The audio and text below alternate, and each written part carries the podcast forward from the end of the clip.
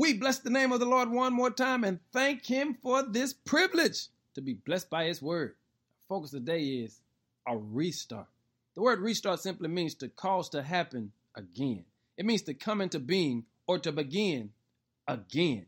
Because the truth of the matter is, all of us, when we look back over our lives, can see things that we started but we never completed. But don't worry about that because today, God has given you and I a restart.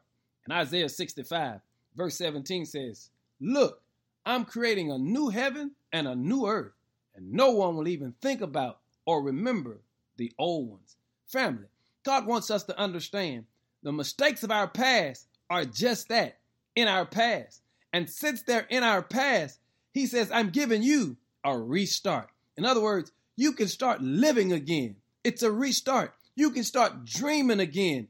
It's a restart you can have hope again.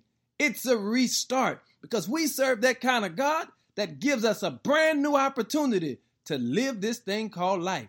He says, Look, I'm creating a new heaven, I'm creating a new earth, and we won't even remember those old ones. Hey, family, when those old temptations show up, remember God has given you a restart. And when those old no good enemies show up, remember God has given you a restart because the beauty we have of being connected with the Lord is He said, If any man be in Christ, he is a new creature.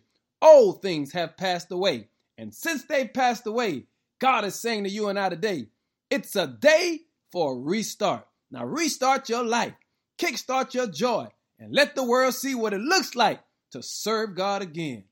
Be blessed today give God some glory.